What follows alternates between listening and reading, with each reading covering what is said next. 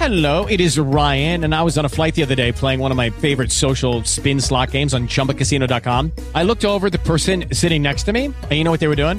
They were also playing Chumba Casino. Coincidence? I think not. Everybody's loving having fun with it. Chumba Casino is home to hundreds of casino style games that you can play for free anytime, anywhere, even at 30,000 feet. So sign up now at chumbacasino.com to claim your free welcome bonus. That's chumbacasino.com and live the Chumba life. No purchase necessary. VGW Group. Void were prohibited by law. See terms and conditions. 18 plus.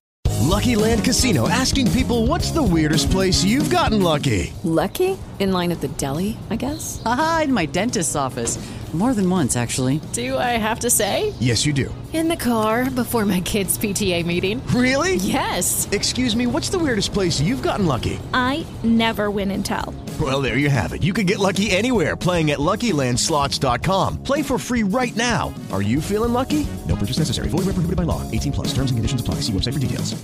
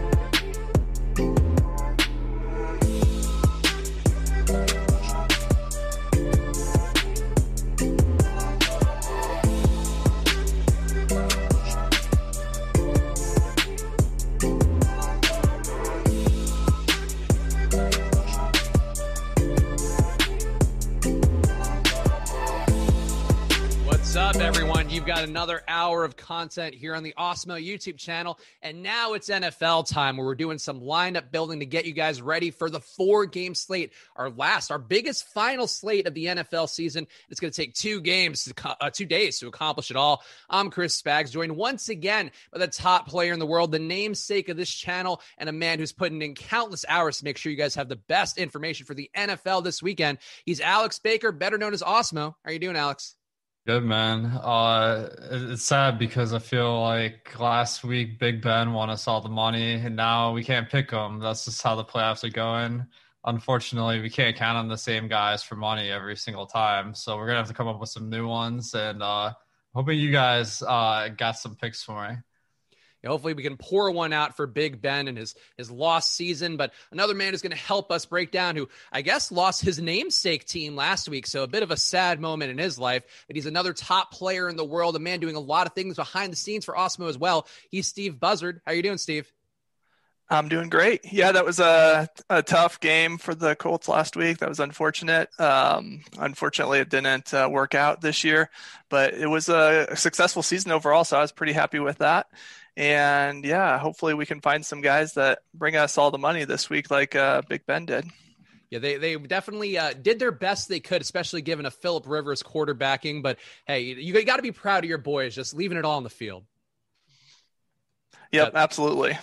All right, so guys, for one quick promo, real fast, because this is the last day of it, and and quite frankly, I wouldn't be doing my job here if I didn't try to put you guys onto our handsome, brilliant, Jake Hari and all the great NHL folks. So use the promo code Gretzky over at awesemo.com/join.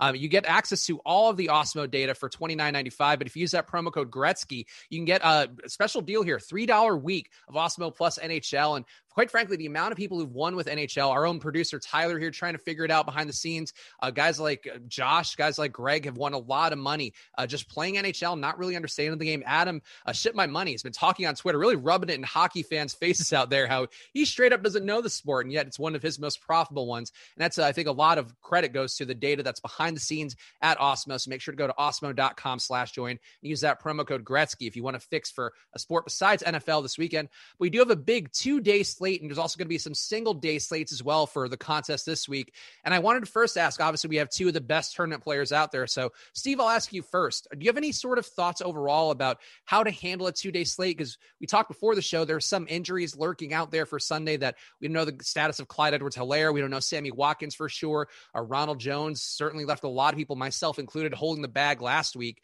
So, how do you handle this from kind of an overarching, uh, you know, 30 mile view level of trying to play a two game slate or two day slate and also anticipate some of the curveballs you may have for Sunday?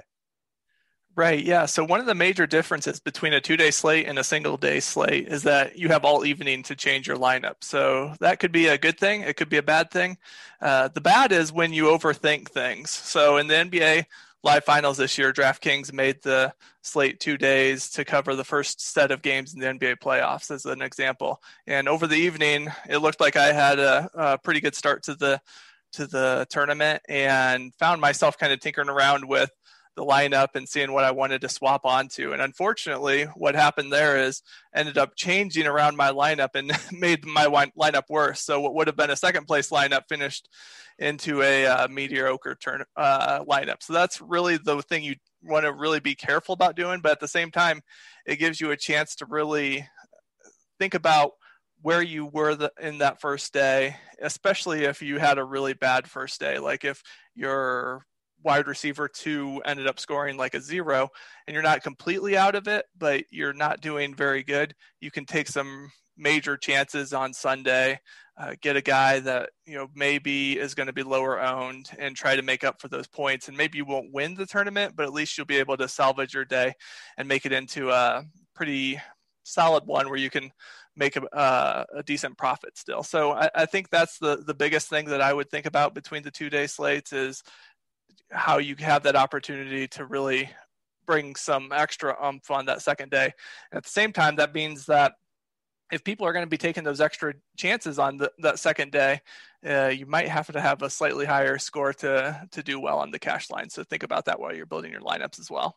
So one question people might have, Steve, uh, you're talking about this lineup that you tinkered with. Was it one where you tinkered just to try to get different, or you tinkered to maybe a higher projected build that you didn't have because of the way the optimizer shook out, or um, what was your actual change there that you made that that didn't work out the way you wanted? Yeah, so I had originally in that lineup, James Harden was the major chalk on that slate, and it was one that I had faded originally, but because of the really hot start, I decided, well, it might just be fine to go ahead and use James Harden in the lineup. That moved me back off of LeBron. LeBron outscored Harden quite a bit, plus the other swaps that I made in in between also kind of uh, blew up a little bit. So so that so just I, I think that's a really good good point that you make there. It's I think a good time to swap. A lot of people will will say that you should swap if you're you're doing well to something a little bit more conservative and typically my thought has always been that that's a poor idea. And then i went back against that on in that decision because you're, you're still trying to get first place. So there's no time in dfs that you should really be conservative. Uh, the better chance is if you really had someone that bombed uh, at the beginning and then you're looking to kind of make up some ground from there in my opinion and now you got James Harden shipped out of town, so you showed him. I think that's really the best revenge is living well and getting a man traded to Brooklyn. Alex, how about you? Any any overarching thoughts here for a two day slate where you know obviously the late swaptimizer, if you have Fantasy Cruncher as part of our Awesemo package, or if you just have it, obviously a great tool there to help uh, you know tinker your lineups as you go and make sure that they're still reflecting the best projections, especially as Alex updates throughout the weekend. But how are you feeling, Alex, about approaching this overall? And are you leaving? Are you leaving? I guess roster spots open for Sunday in the hopes that maybe you could swap around there? Are you deliberately maybe limiting your players from the Saturday games in the hopes that you can leave some room to try to find an edge? What are you looking at overall when you're going through your process, Alex? I think you're muted.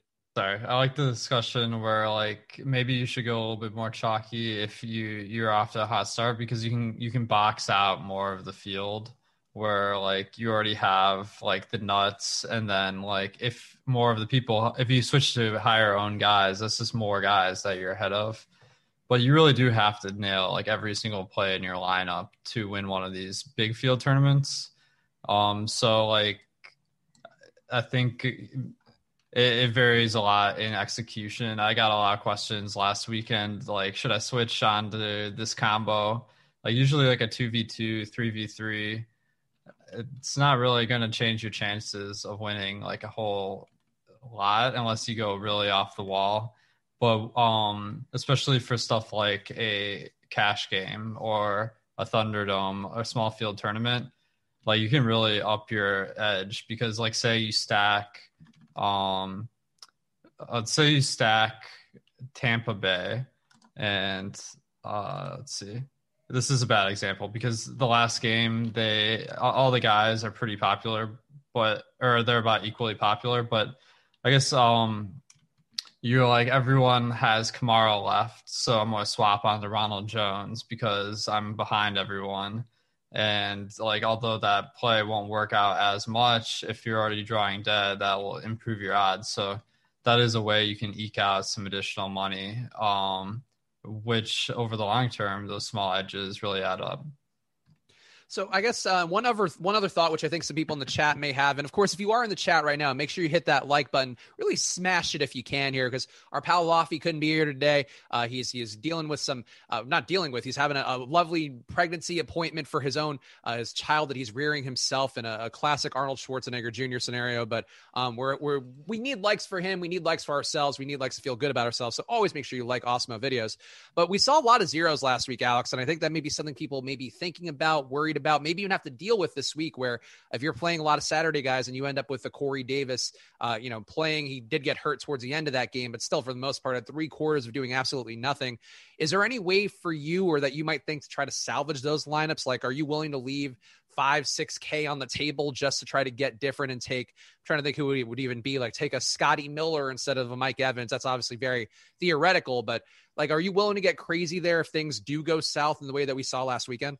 So once you do get a zero, I think you gotta just abandon all hope to win the tournament. Your main goal is just cashing at that point. So I would just try to re-optimize for highest point projection, unless you really have some in-depth strategy about like some guy that's real low owned. Like an example last week would have been Fournette, who is one percent owned, and he ended up having a pretty good day. So that could put you over the top, but it would be extraordinarily hard to win with a zero in um, one of these four game slates. Steve, how are you feeling about the concept? Obviously, yeah, a zero would be tough to dig out of, but you know, if, if you are trying to get to that cash line, is there anything that you would suggest? I mean, uh, and Alex saying throw everything out the window, so I think that would also include the idea of a minimum salary floor and trying to you know keep it close to the vest. But do you have any any sort of suggestions, Steve, for the folks out there who might just find themselves behind the eight ball instantly?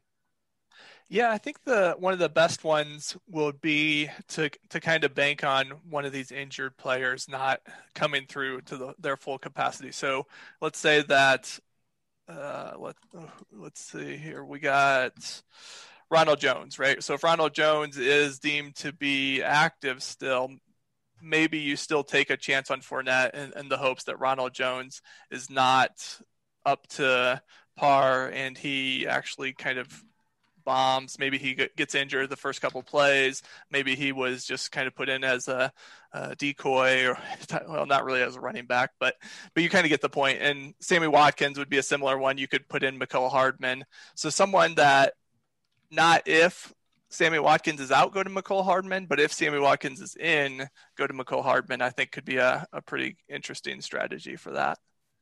One other general question I would have here, because of the fact that we have the single day slates as well, we're going to have the two games on Saturday, the two games on Sunday. Uh, Steve, is there anything you would do in terms of leverage where, like, let's say you have a lineup that's doing well in the two day slate, and then you have Sunday coming up, and you have, you know, let's say, I'm trying to think of what the example would be here, but you have uh, maybe not enough exposure to Mahomes in, in your main two day or two day slate lineups, and then you're trying to get some way to capture that production without, with knowing that you locked in a Josh Allen and a Lamar Jackson who had uh, a pretty big ceiling day. Uh, this is obviously all theoretical. I unfortunately don't have the sports almanac telling me what's going to go down. But Steve, how do you feel about that? Is there would you maybe change your ownership exposures where you're sort of hedging against your two day slates for Sunday? So typically, I think of each of the slate as kind of an independent investment. So if just because you are low on Mahomes on Saturday, two day slate, I wouldn't necessarily go over the field on him on Sunday because you could very easily end up being wrong on both of them. You could absolutely have to have Mahomes on the Sunday only slate, but not necessarily have to have him on the Saturday slate.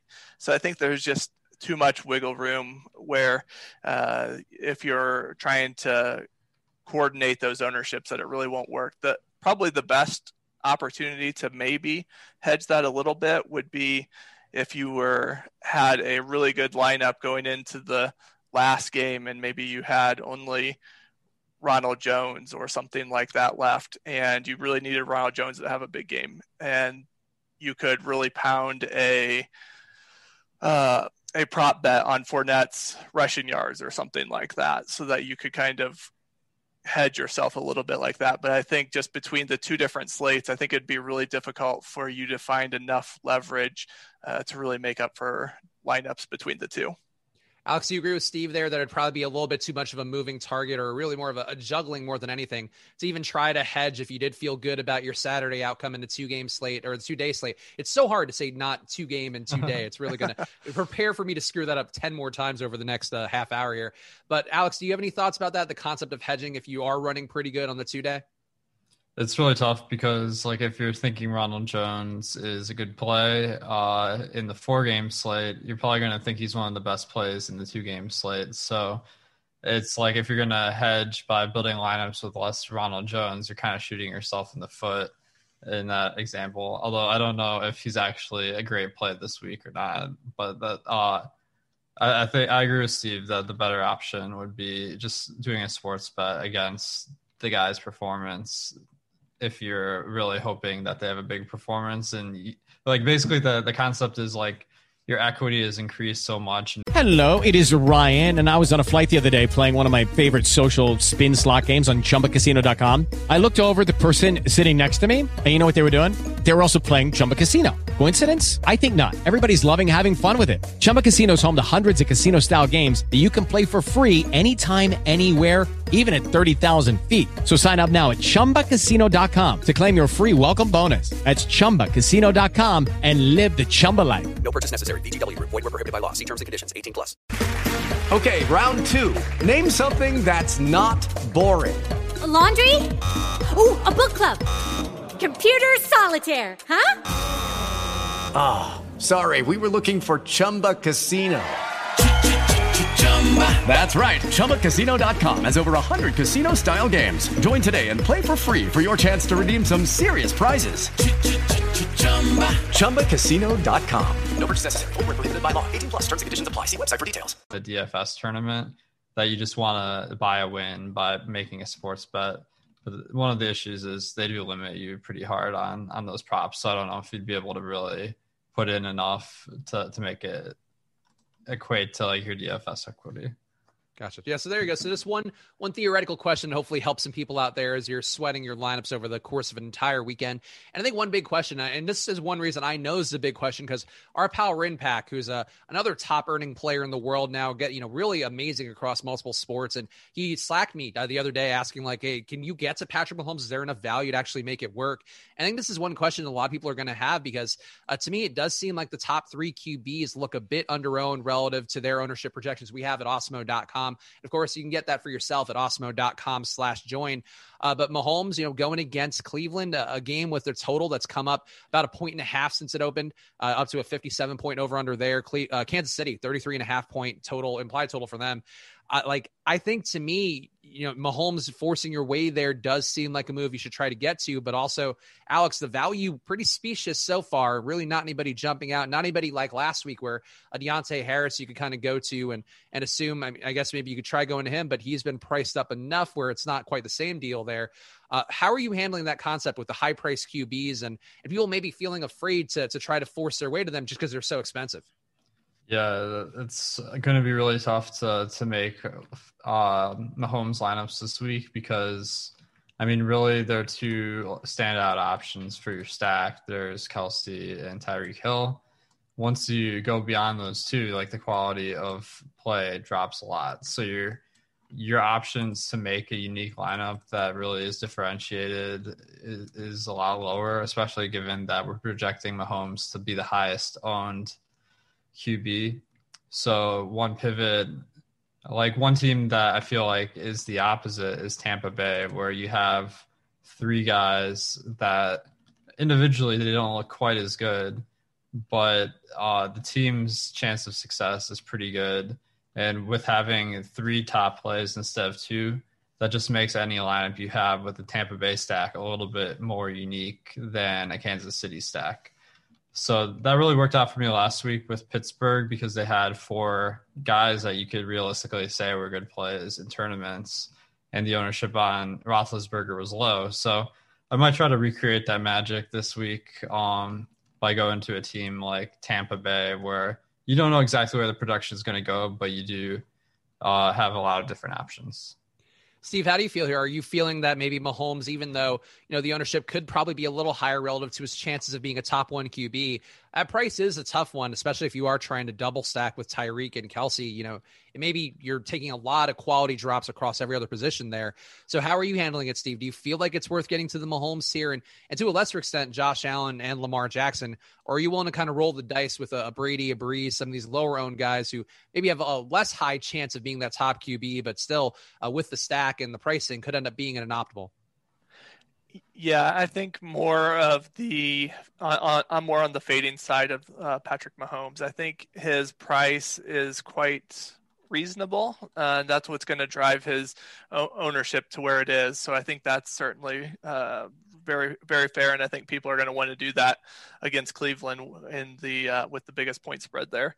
But uh, I, I, agree. I think it's pretty tough to get to the right uh, price points on those guys. You know, Tyreek Hill is also another eight thousand on DraftKings. Kelce seventy eight hundred.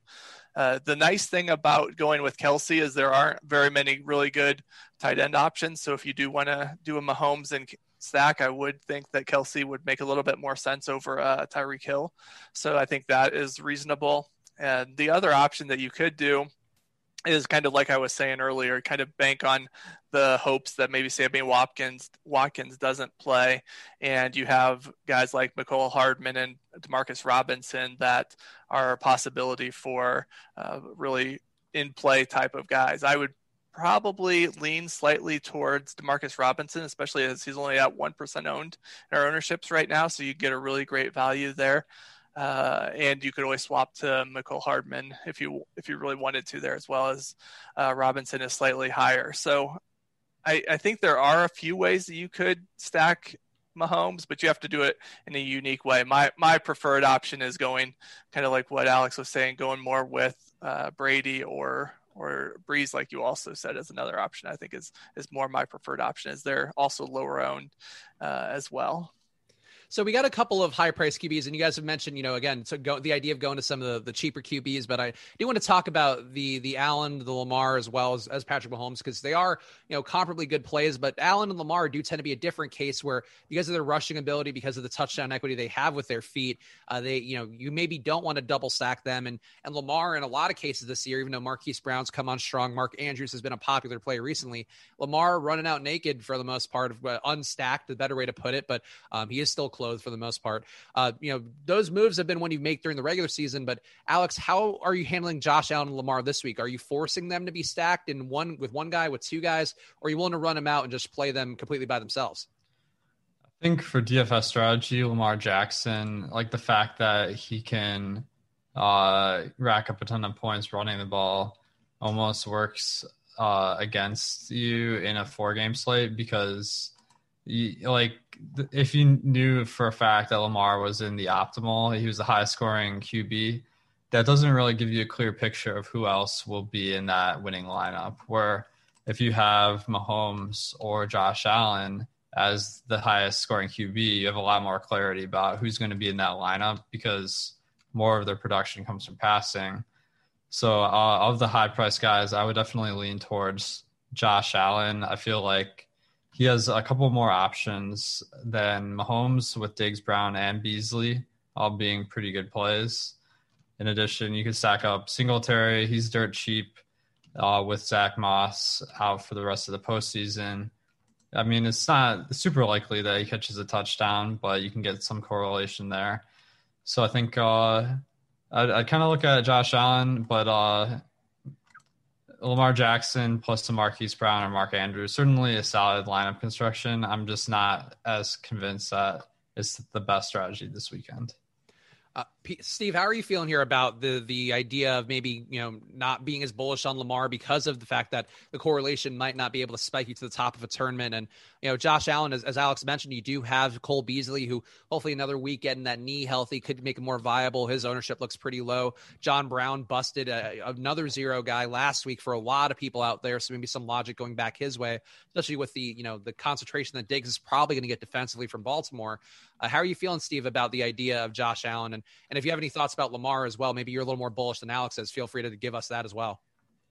Yeah, sure. So I'll start with Lamar Jackson just to kind of wrap that one up a little bit. So uh, certainly as a tough matchup against the Bull uh, Bills, we, we saw uh, one thing we have seen with Lamar Jackson recently, and this does go to the correlation, is he has been running a lot more recently. So he had 136 yards and a touchdown last week.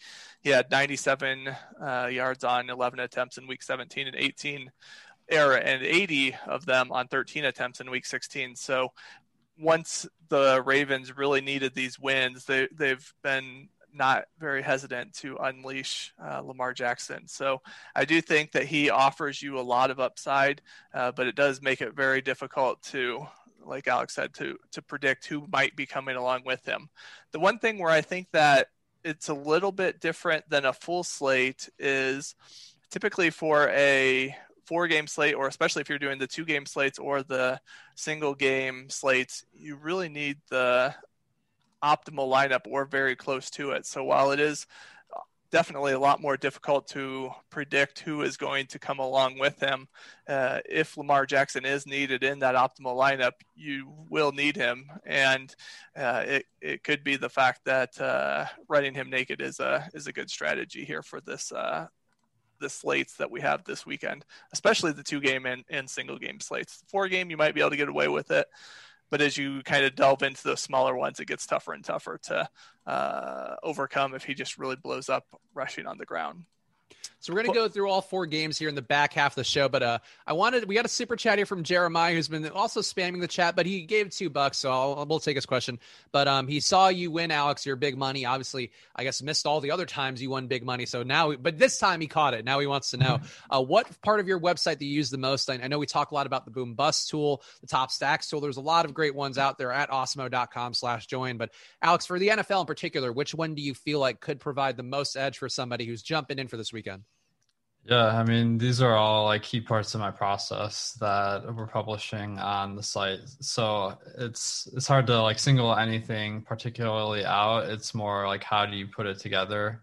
So um, it, it depends also if you're hand building or uh, using an optimizer. Uh, so if you're hand building, I think uh, using the top stacks to kind of pick out which angle you want to approach the slate and then kind of using the projections and ownership uh, for the rest of the players to find a couple of low owned guys to pair with some really good values. That's the optimal strategy for hand building.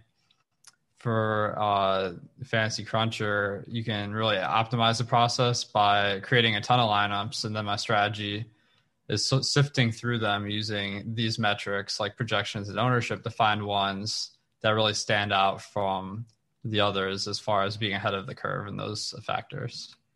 Yes, and of course you can get access to all of that at awesemo.com slash join. Uh, no active promos, but if we ever do have a promo coming up, we had the big one for the new year uh, that just ended. Uh, but follow the awesemo.com slash promos page. That's one spot you can always find any deals that we have going on, including the NHL one with the Gretzky code I mentioned earlier.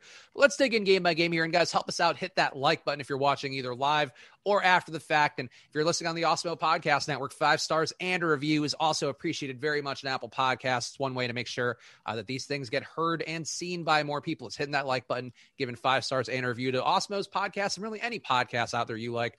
The first game up we should talk about, which has one of the chalkiest plays on both FanDuel and DraftKings, the Rams getting 19 and a half implied points at Green Bay, 26 implied points on their end, over under a 45 and a half in this one. And we are unfortunately not getting blessed by John Wolford this week after his neck injury. Um, one of the most tilting things for me is just not being able to see this guy get his shot. And one of, I think, the best stories we've had in the NFL all year. Instead, we are getting Jared Goff and a low total with it. And really, the hope in this game is that the defense for the Rams can control things. And as a result, we're seeing a lot of Cam Akers ownership. So, Alex, you tell me, how are you feeling about Cam Akers being a chalk play, you know, at a reasonable price, and for especially for a guy who's getting 20 to 30 touches in various games this year, uh, but still a spot that he could easily get games scripted out, and that'd be my concern.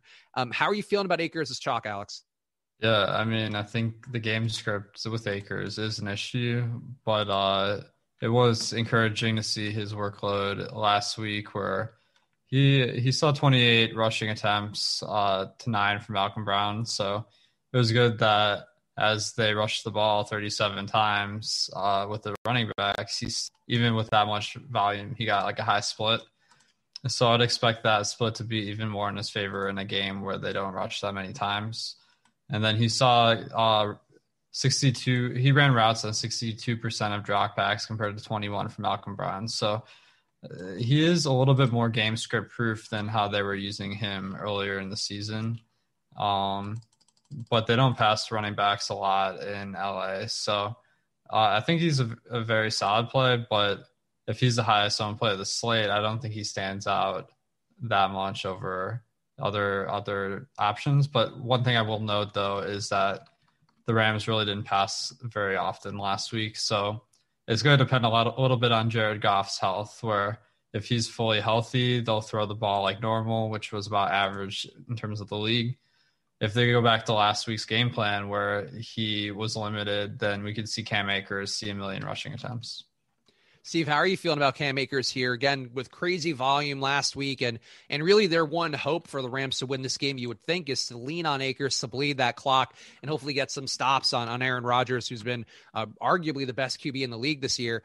But Akers comes with some risk, Steve. So how are you handling him at, at again a pretty high ownership in the neighborhood of forty percent on both sides?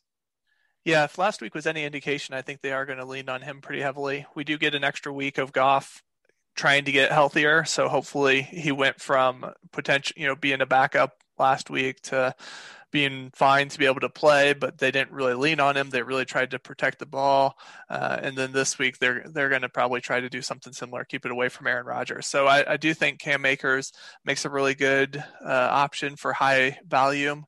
I did like him a lot better when his ownership was was lower earlier in the week. So now that it's kind of ticking up, I think that there are probably some better options that you can find at other other places, like uh, Aaron Jones on the other side of the ball, for instance. I think is, is a better option. But uh, yeah, overall, I think I'll probably be slightly under the field on Akers unless his ownership kind of tickles back down a little bit. Well, Steve, what's your appetite appetite for risk here? Because if you're going to be under on Cam Akers, maybe I can interest you in being over on Jared Goff, who's very cheap.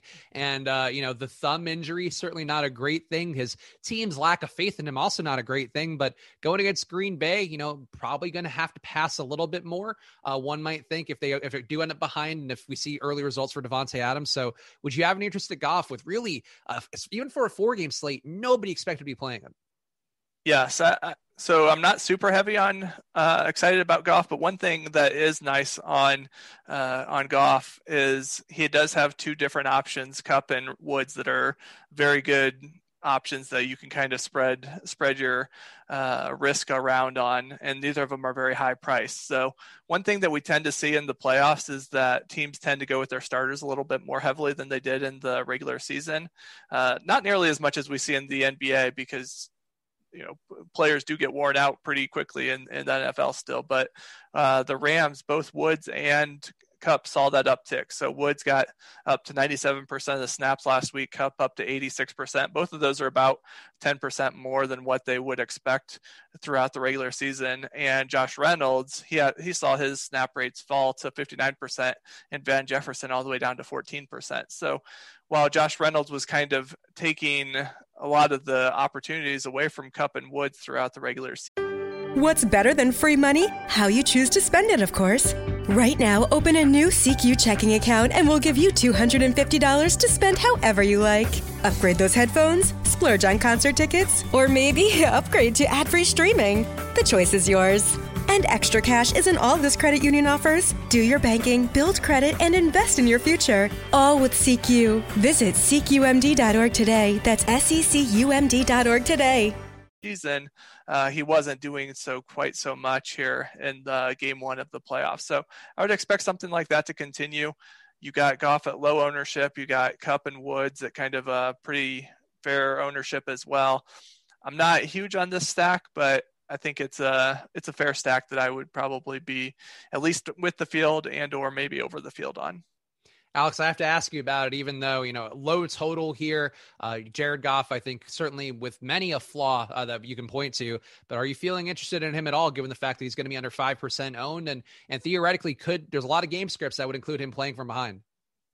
Yeah, I mean, I think uh, it, it, really is guessing kind of at his health. Uh, it's, I, I guess I'd have to read more about how long it takes these thumb injuries to heal because I feel like if he is back, then he would be a tremendous play, especially um, tight end. Uh, Gerald Everett and Higbee are two of the punt options. Uh, as we saw, the snap counts fall for for Jefferson and uh, Josh Reynolds. They were still pretty decent for Everett and Higbee, So I, I think they could be options to stack as well. Um, but it's going to come down to is is Goff back to normal? If he is, then I think he'll. If you're one week ahead of everyone else, assuming that the Rams won on, on a big Goff performance, I mean that could be a tournament winner for sure. Um, but if they go back to last week's game plan, you're basically dead before it even starts, as they just run the ball at a really high rate on the other side here, I feel like we have to talk a little bit about Davante Adams in particular, uh, whose ownership uh, going to be pretty low. And we talked about some of the price crunch here, not a lot of obvious value, so that's going to certainly affect things. But I would also say that people's fear of Jalen Ramsey is certainly going to affect Adams. And um, you know, the one thing with the the Rams this year is that they've had uh, they have given up some results outside. We saw it last week with DK Metcalf, where uh, he certainly was shut down on a lot of a lot of routes really by Jalen Ramsey, but where he had success was being outside on some broken plays, getting downfield. And Adams and Rodgers have the best connection. I think you know probably you could make the case out of anybody in the league, at least you know in that tier. I'm intrigued by Adams here being under 30% owned, and I, it wouldn't shock me if he's even lower than that just because of the fear people have of a shadow corner. But Alex, how do you feel about this matchup for Adams, where he's unbelievable know, yardage equity? He's really been the the driving force of this passing offense. Also, a ton of touchdowns, but at the same time, you know, he is going to be covered by one of the best and most aggressive corners in the league. So, um, how do you feel about that relative to how maybe let's say casual players in the two uh, two day slate might consider it? I think uh, I mean whenever you have a wide receiver, there's there's so much variance inherent in the outcomes in that position. Like um, we saw John Brown go for zero last week, as well as um, the name's escaping me, but uh, with Davante Adams, uh, we've seen his results go anywhere from ten to fifty points on like a weekly basis. So like I think there's a pretty good chance, like despite the the bad matchup, that he just scores enough points that you're gonna need him to win. Kind of like a Derrick Henry style performance is definitely in in the cards uh, as far as fantasy scoring for Adams. So I think um, I mean there's a few guys that fit that bill on this slate. Uh, we got uh, Kamara, Kelce, Tyreek Hill, Diggs. So you're really gonna have to pick and choose, but it, it's pretty hard to find one of those guys that just is so much more of a lock than the others. So I'm just gonna mix and match them. Steve, do you have any more of a feel here? And it's worth pointing out the Rams, the only team on this entire uh, two day slate who has uh, given up under 300 yards on the year. So you could maybe expect a, a less of a ceiling. But Davante Adams, with the ability to catch touchdowns, we've seen him catch uh, three, four touchdowns in a game. You know, certainly can be a guy who has that upside, even if he doesn't have a ton of yardage. So, Steve, how are you feeling about his prospects relative to the ownership, where uh, we have him currently is under 30% owned on DraftKings? Yeah, I don't I don't love his matchup for sure against Ramsey, but I think the one thing that we we do tend to see from Adams and Rodgers is they're pretty locked onto each other. The Rodgers you know, he just doesn't look at Lazard and Valdes-Scantling and those type of guys uh, nearly the same way that he looks uh, for Adams. He does look for uh, in the end zone, so that you know could be a way that Tonyan snipes a couple of uh, end, end zone type of targets. So that could be an option, but I think Adams is going to be pretty heavily on on Rodgers' mind. And if if the Rams aren't able to slow the uh, game down too much on the offense, I think that Adams could certainly be in in line for a pretty big game. So I I just don't like the overall feel too much though of, the game. So I'll probably be kind of mixing in a fair amount of Adams, you know, maybe somewhere around his ownership, slightly over. Uh, but I think that the Rams are just going to be trying to slow the game down. I could definitely see the Packers on the other side just trying to be careful as well because if Goff can't sling the ball super effectively, then you know why wouldn't they just kind of try to be careful, get it to Aaron Jones, have short passes to Adams, not really go for some big plays. It, it just doesn't feel like a game that could could blow up super big. And uh, tomorrow, by the way, we will have a, a show where we're going to be doing a little bit of a deeper dive into all the stuff, um, in addition to the normal live before lock show. So if you want to get really deep on each game, there'll be some opportunities to do that. So we're just going to kind of hit the, the high notes here, especially relative to ownership as we go. Uh, the next game on the Saturday on the Saturday slate, Baltimore 23.3 implied points, heading into Buffalo 25.8 for them, over under a 49 and a half. That's come down a point since earlier in the week. And uh, we talked about the QBs here, but but Alex, the running backs for Baltimore to me look really underowned, and it's certainly not great prices. But but J.K. Dobbins, there's certainly a world here where Baltimore gets to a lead, and then Dobbins could be the the Cam Akers of the spot here, squeezing the air out of the ball, keeping Buffalo's very very potent offense off the field. And for him to be under 10% owned, uh, under 5% owned uh, right now that we're projecting, I'm intrigued a little bit just because Buffalo's been weak against the run on the year, and and really all it takes is a couple stops, and Baltimore is starting to run downhill uh, like they've done a couple times when they've had some of their more impressive wins. So, Alex, how are you feeling about Baltimore and and, and also the running game for them, where it's clearly such a focus, but um, there are also some ways that it could get really bad, really ugly for them. Yeah, I can understand why Dobbins is pretty low on this week. If uh, we look at last week's back score, he ran the ball nine times out of a total of 32 for the team. So that was only good for um, 28% of the rushing attempts for Baltimore. And we saw Lamar Jackson ran the ball a ton. I think that that's not a mistake. Like Steve was saying, they are trying to run the ball more with Lamar in the playoffs, kind of just because the, the stakes of the game are much higher. And if if we do see Baltimore come out to a big lead, I think that's when Dobbins or Gus Edwards could have a big performance. So I, I don't love the play from a projection standpoint because I don't think that Baltimore is going to just dominate the game very often. But if they do, we know that Buffalo didn't score many points, and Buffalo players are going to be some of the more popular on the slate. So if you go on with Dobbins, you're fading a popular Singletary and Stefon Diggs and Josh Allen. It could be an interesting tournament move. Steve, how do you feel about Baltimore's running backs here? Another spot that looks pretty underowned, and and also if you have any thoughts about the Marquise Brown and, and Mark Mark Andrews, you guys were going to be, you know, it looks to me mostly appropriately owned, but you know certainly could end up being a little bit higher owned here if people, especially with Brown, chasing some of the results he's gotten down the stretch. Yeah, uh, Marquise Brown in particular. There, as you mentioned, he's been really hot down down the last few weeks of the season. So he scored six touchdowns in the last six games, and having at least one touchdown in five of the last six games. So really nice performances by Marquise Brown here lately. So pretty interested in him, uh, but I do think that his ownership is going to reflect that. So I don't think that I'm going to be super in love with that. I think you can have Marquise Brown at 26% versus Davante Adams that we were talking about at 29%. Certainly, there's differences in prices there, but uh, I, I, think I've almost always got to lean towards Davante Adams in that type of a situation. So, so I do think that Marquise Brown is fine, but he's not super exciting to me. Uh, I would probably rather lean a little bit more towards Mark Andrews if I'm going on the pa- the passing route, uh, just because the tight end situation is so murky this week as it has been all year long. Kelce, you know, is the other big pay up option, but we kind of talked about how tough it is to stack them, and uh, Mark Andrews makes a little bit better of a stack with uh, Lamar Jackson. So, I for the running backs, I'm not super excited about either one of them. I think you could, even if they build up a lead, it could very easily be Gus Edwards that gets some of the uh, touchdowns late. It could be J- J.K. Dobbins. We don't know for sure. So I think that their prices are a, a, little bit high actually. So Dobbins is all the way up at six thousand, whereas like Singletary on the other side of the ball is at uh, forty five hundred. So it's it's not a bad option, but just the pricing is a little bit difficult. And we have to talk about one man on the Buffalo side who has really been um, uh, one of the breakout stories of the year. Uh, Stefon Diggs, this uh, guy who's kind of changed the culture in Buffalo, uh, really been the key cog of their passing game in particular. And obviously, you know, by extension, opening some things up in the run game.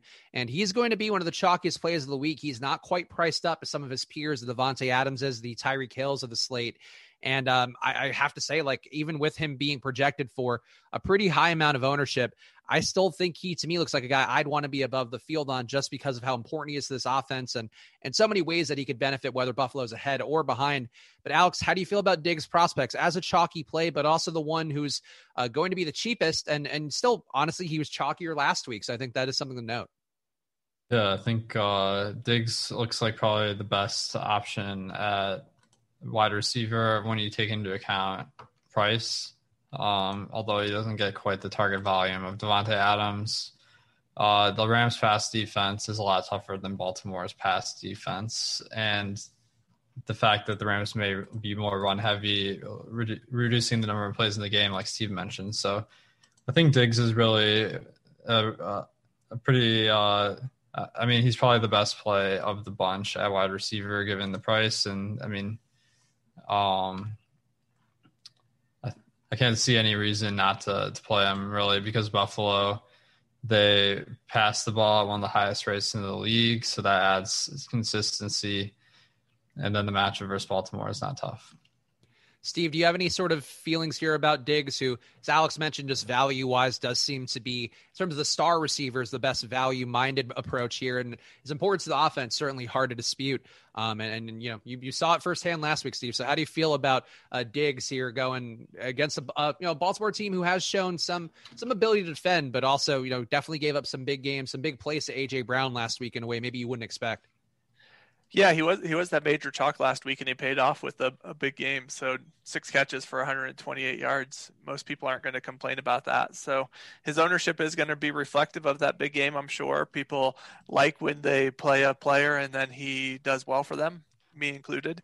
So I I would expect that his ownership is going to be pretty high, and we do show it as pretty high right now. So he is a good value. Um, and he is going to be highly owned for it. So I don't think that makes him a all in type play, but I think definitely a good play. The one the one thing that I do worry about a little bit uh, for this game and for Diggs and John Brown and Josh Allen, all, all, for that matter, is that the weather doesn't look particularly great. So the temperatures are somewhere around freezing, which is a problem in of itself. But the bigger problem is that wind looks like it's going to be in the 15 to 20 mile per hour range. Uh, wind teams get in games that are in the 15 to 20 mile per hour range, you definitely see decrease in yards per attempt, as well as how often uh, teams tend to to pass the ball. So watch out watch for that wind in particular as we get into the morning before the game because sometimes early reports like this of what the wind is going to be end up not being accurate but uh, if it looks to be that bad or worse, I think it is uh, reasonable to to kind of fade this game and or at least that the passing game and go to someone like uh, one of the other games like Drew Brees or Brady that we were talking about earlier, or potentially uh, Devin Singletary, who you know Zach Moss's injury last week puts uh, Singletary as I would say one of the best values on the whole slate, and he's going to be able to get as much work as he can handle. I would imagine, as Yeldon hasn't been a big factor for their offense all year long, um, and if that weather really turns into something that that makes him lean on Singletary even more, I think he could be at 4,500 one of the best deals on the slate. Yeah, that makes a lot of sense. I, was, I forgot to bring that up, but I was going to mention it before we jumped off the game. But yeah, definitely going to be a little more interested in Singletary this week. Zach Moss out, and uh, TJ Yeldon, as Steve mentioned, going to be in the mix, though uh, probably not to the same extent that Zach Moss was. Uh, next game on the Sunday, the first game on the Sunday slate, uh, Cleveland getting 23 and a half implied points at Kansas City, 33 and a half for them. As I mentioned, very high over and under in this one, 57 points overall. And uh, Alex, I feel like you see a total like this, you know Cleveland's high-powered offense. You, uh, you we know Cleveland uh, pretty much uh, a team that has, I would say, excelled or at least had a lot of situations where they're playing from behind and, and having to pass a lot, or you know they just get hot early and get a little a little bit of luck like they did last week against Pittsburgh, and then Baker kind of rises with that tide.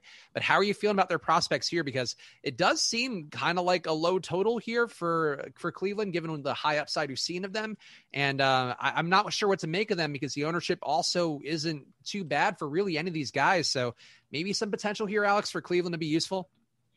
Definitely, yeah. I mean, Kansas City excels on the offensive end, but on the defensive end, they're they're decent, but not anything that's going to move the needle when it comes to some good talents on Cleveland. So. I, I do expect being big underdogs that a guy like Chubb could be a little bit under the radar the pricing isn't great, but the upside is there if Cleveland has an outlier like they did last week. And then Jarvis Landry has really excelled ever uh, since the Odell Beckham Jr. injury. And uh, it might not show because they had some really ugly weather games in, in the in the season where they didn't pass much, but he's he's a very solid option uh, leading the wide receiver corps in Cleveland. Steve, how are you feeling about Cleveland here? And would you be willing to get some Baker, another guy at QB who's not going to be anywhere near his own to some of the higher priced, higher ceiling guys that we know? Uh, but Baker, you know, going to have to throw, one would think, and and still, you know, the running backs as well. Chubb, as, as Alex mentioned, Kareem Hunt, who was involved last week, it can certainly be one way uh, for for Baker to get some easy passes. Could be going to Hunt a bit more. So, uh, are any Browns in particular jumping out as being one that you want more than the others? Yeah, I, I think that uh, one of them is Austin Hooper. So Austin Hooper played a season high 90% of the snaps last week. Mentioned that teams do tend to go to the guys that they really prefer a little bit more in the playoffs because of uh, how, how, things are. And we've talked about how the slate is kind of devoid again of of uh, tight ends. So Hooper might be a, a good option there. He's priced really low, and I think his uh, ownership is uh, pretty fair for that uh, spot. Uh, just as Alex said, I do like Jarvis Landry as well. I think that he also saw 87% of the snaps. That was his second highest total of the season. So they're definitely concentrating on uh, those two players. So I, I think you can uh, see that. And then Oh yeah, also Higgins also had his second highest snaps of the season. It looks like as well. So Higgins might be another third player. So they're really concentrating on those three guys, I guess technically, and I think all of them make good stack uh, components with Baker Mayfield, especially if the Chiefs build up a lead like uh, you know like you would kind of expect. Uh, the one thing that we do see a little bit, so the total is at 57, which is the highest on the slate and the the 10 point spread is also the highest on the slate. Uh, games in Kansas City do tend to go under the total uh, a little bit more often than what you would expect. They go way over sometimes as well, but there there's not a ton of you know huge blow up games. You've seen some of Mahomes' biggest games be on the road, and it's often kind of how the wind plays a factor with uh, that stadium. So there is some chance that uh, that could slow down Mayfield and or Mahomes, even if it is a, uh, a shootout type game. So I, I think I, I would prefer to lean on those kind of those three wide receivers on Cleveland and Mayfield, but not super all in on them. So, Steve, we talked earlier about uh, the Clyde Edwards Helaire status being up in the air. And because of the price points, I mean, you could theoretically just put, you know, Edwards Helaire in a lineup and then swap to Bell if he's out. Is that something you see yourself doing here because of the game script? You mentioned the wind as well, you know, a 10 point favorite at home for, for Kansas City. It does seem like there's one of these running backs, you know, at least theoretically should have a good amount of opportunity and uh, really not a lot of ownership because of the questionable status. So, how are you handling that, you know, specifically with your optimizers and how you're running lineups for the two, uh, the two day slate? Yeah, I think Edward Helaire is the, the toughest one of kind of the injuries. And and the interesting thing about this slate is so many of these injuries are on the on day two. So you're gonna have to you have overnight that you can try to do some of the uh, re-optimization. So I, I don't really love going with Edwards Helaire uh, because of the questionable tag. What we'll, likely see you know, Le'Veon Bell could be uh, pretty heavily involved, but could also be Darrel Williams. Darrel Williams is all the way down at 4,000, so I don't mind taking a few shots on him. But uh, yeah, I just think it's a really tough one that if you're if you're going to Edwards Helaire, you a swap I might like more is probably going to uh, someone in, in the Tampa Bay game, whether it be Ronald Jones also is questionable, but uh, I think you're missing out on a lot of the running backs on day one if you if you use Edwards Helaire. But like you said, the ownership is is a pretty good value, so so that's a tough one. Alex, how do you feel about that? Do you do you have a little more interest in Edwards Helaire given the fact that he's going to be under 20% owned and and does, you know, have that swap to Bell? I mean, really has a swap to whomever. I think the question is really do we know who's going to be getting the snaps if Edwards Helaire somehow misses? And I think the assumption would be Bell, but as Steve mentioned, you do have, you know, some guys behind him, Darrel Williams and Darwin Thompson for whatever it's worth did have that one breakout game down the stretch. So, um, how would you handle that, Alex? Do you want to get Edwards Helaire in a lineup as just a placeholder or are you willing to move away because as Steve mentioned there are some other quality running back plays? I think the workload, if Helaire doesn't play, would be pretty hard to to figure out between Bell and Darrel Williams. Where in Week 16, Darrel Williams saw more of the rushing attempts than Bell. That's it's our latest data point.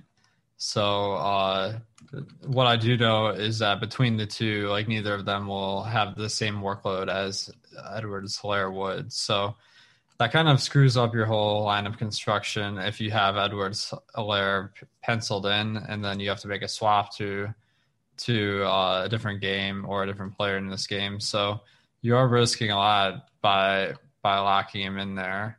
Uh, so I guess that's uh, that's a good enough reason for me to look elsewhere because I'm not ecstatic about Clyde Edwards Helaire anyway, since Kansas City does pass the ball at one of the highest rates in the league.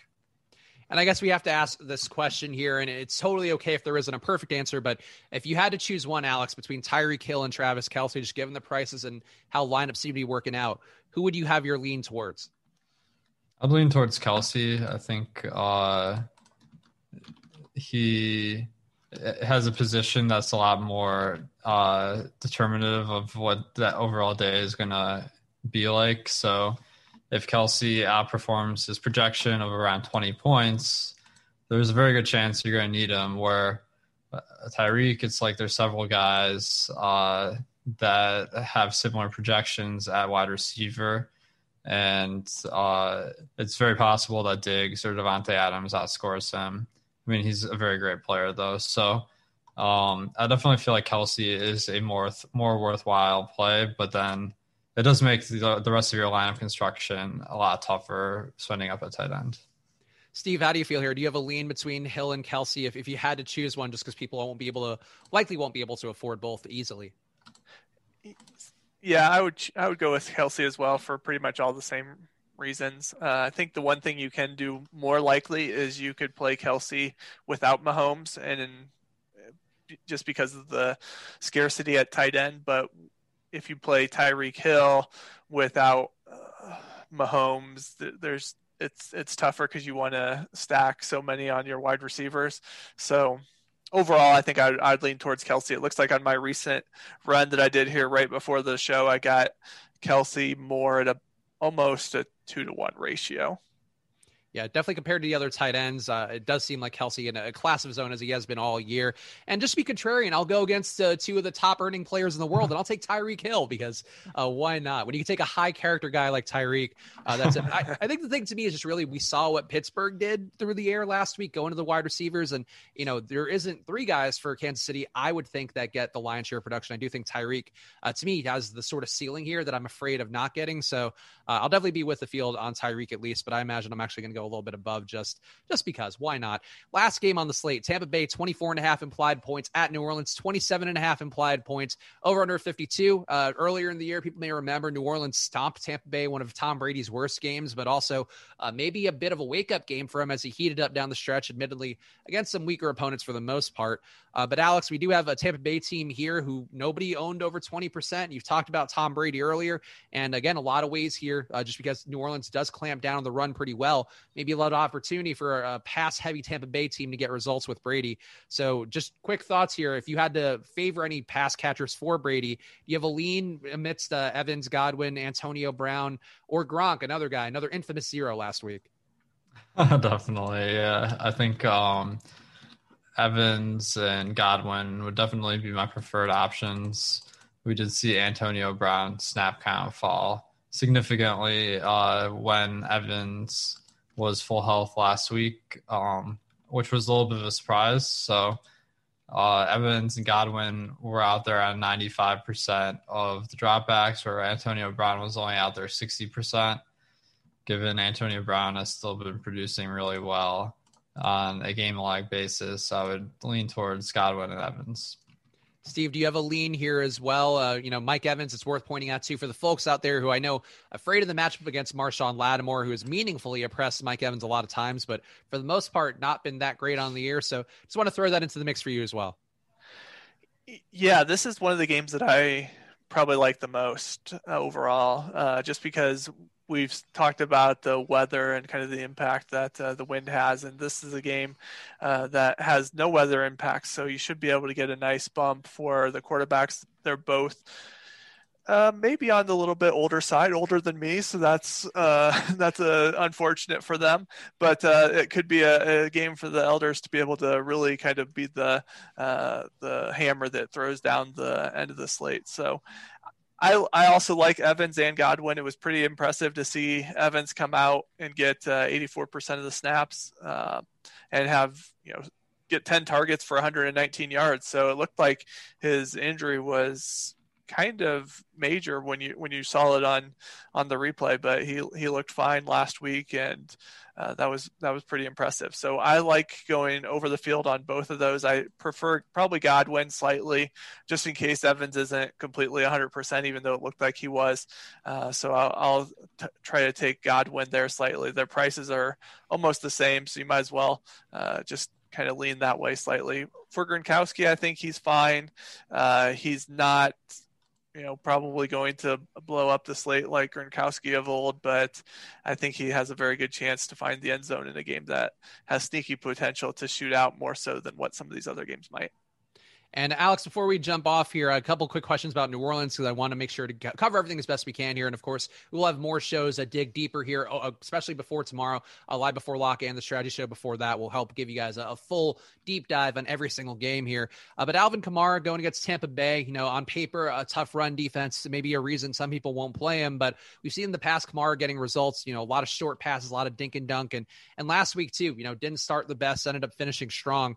So I guess any feel for you with Kamara, who, uh, you know, uh, been a slate breaker in the past, as you mentioned, and uh, maybe people a little bit afraid, more afraid of playing him than they probably should be. Yeah, I think that Kamara is a great option. Uh, we saw last week uh, in their playoff game, he saw 23 rushing attempts to Latavius Murray's four. So that was an indication that maybe he'll have a higher workload in the playoffs than he did during the regular season which uh, I mean, Tampa Bay is a really tough run defense, so he'll need those extra attempts for sure. Um, but he also catches the ball at a high rate. The only thing uh, caveat I would say is that there's a lot of good cheap running back plays and really good expend up options at wide receiver.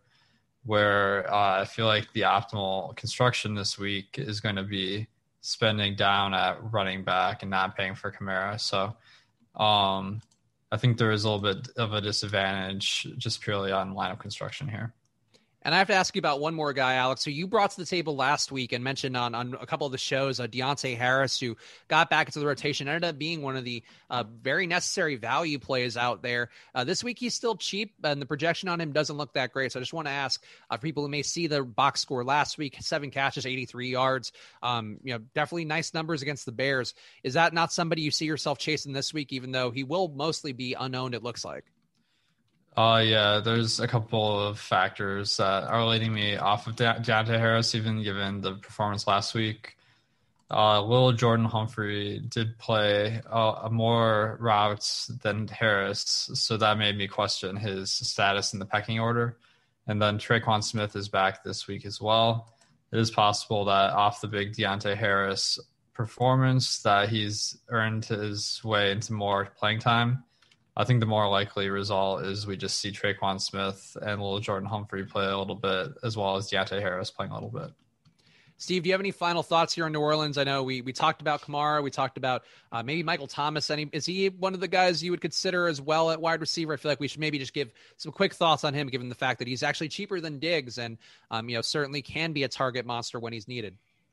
Yeah, the price on Michael Thomas is pretty uh, interesting for sure. Michael Thomas is one of my favorite plays in the slate. So the the big problem was he was limited to 67% of the snaps last week and only caught uh, five catches for 73 yards even though he did score a touchdown so so there's a lot of mixed bags there normally he would get a lot higher than seven targets. He would get a lot higher than 73 yards, but that touchdown does help people be pretty satisfied with his output. The, the 67% of snaps are are very worrisome though as well. So it was clear he was limited.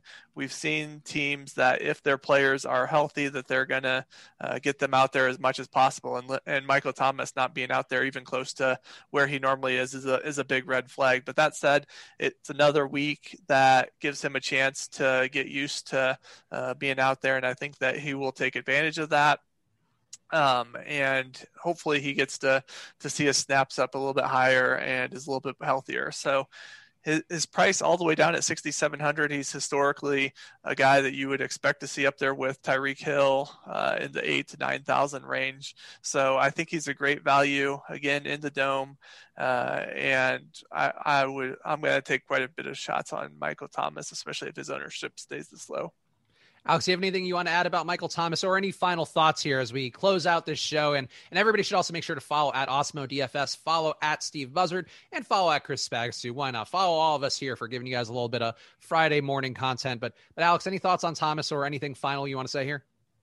Yeah, I think uh, I like Thomas. Uh, I mean, he's a great talent, and the price seems to be a little bit of a discount. Uh, it, it is a little bit hard to get to Brees stacks um, because of how much Taysom Hill is involved. So that's always a tilting factor. So uh, not my favorite stack, but I do like the individual players. All right, so that's it for this week's show, guys. Make sure to follow at Steve Buzzard, follow at Awesemo DFS, follow at Chris Spags. I'm actually doing another stream here talking some Sims on Splash Play, so go check out Splash Play 2 uh, with me, Pete Overzet. And this week we have Justin Freeman coming on. And again, subscribe to the notification bell. We're going to have a lot of content coming up this weekend, individual uh, live before locks for the, the Saturday slate, the Sunday slate, in addition to talking about the four game slate. So a ton of content, as always, here on Awesemo. We appreciate all you guys for watching. Make sure you hit that like button before you go. And we'll see you guys again very soon. Good luck.